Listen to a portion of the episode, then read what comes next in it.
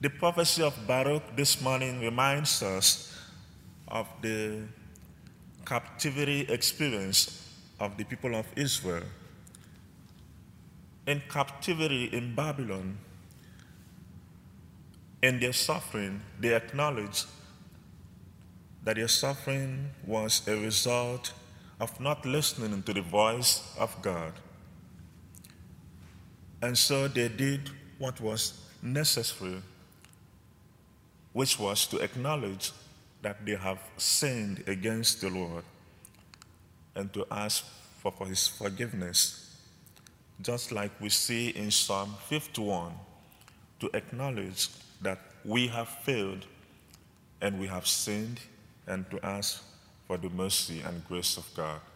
And indeed, God sent, uh, sent them help, for they were restored back to Jerusalem and they started rebuilding the temple. The same way in the gospel, we hear of these cities, Tyre and Sidon, something about listening to the voice of God. In the Old Testament, the people had prophets and kings and priests warning them as well as preaching the message of life. But because they did not heed the voice of God, they were taken away. In our own time, you and I, sometimes we find ourselves in captivity, not the Babylon exile, but in various ways, circumstances, and events of our life. And we are invited, like these people, to seek the help that we need, the grace of God, to liberate us in our captivity. Perhaps it could be captivity of anger or not being patient with one another, or even kindness.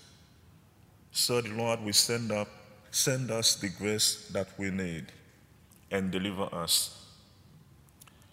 It is something we can only do if we spend time in solitude with Him in prayer.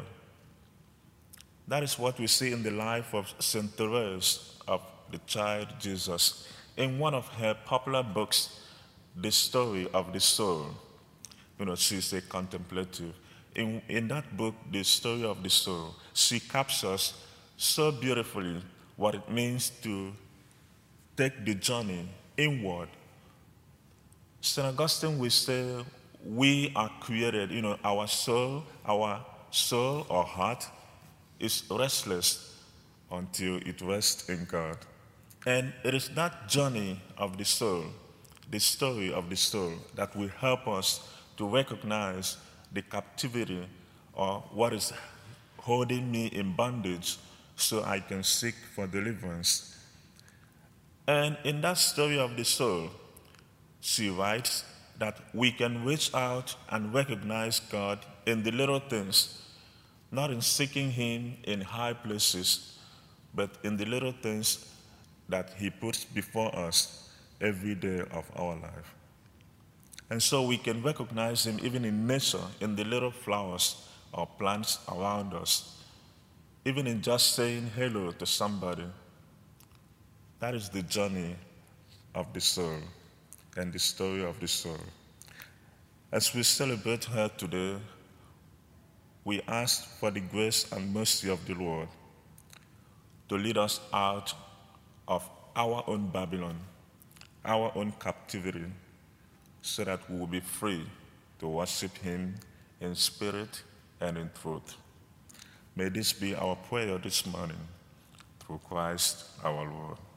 Amen.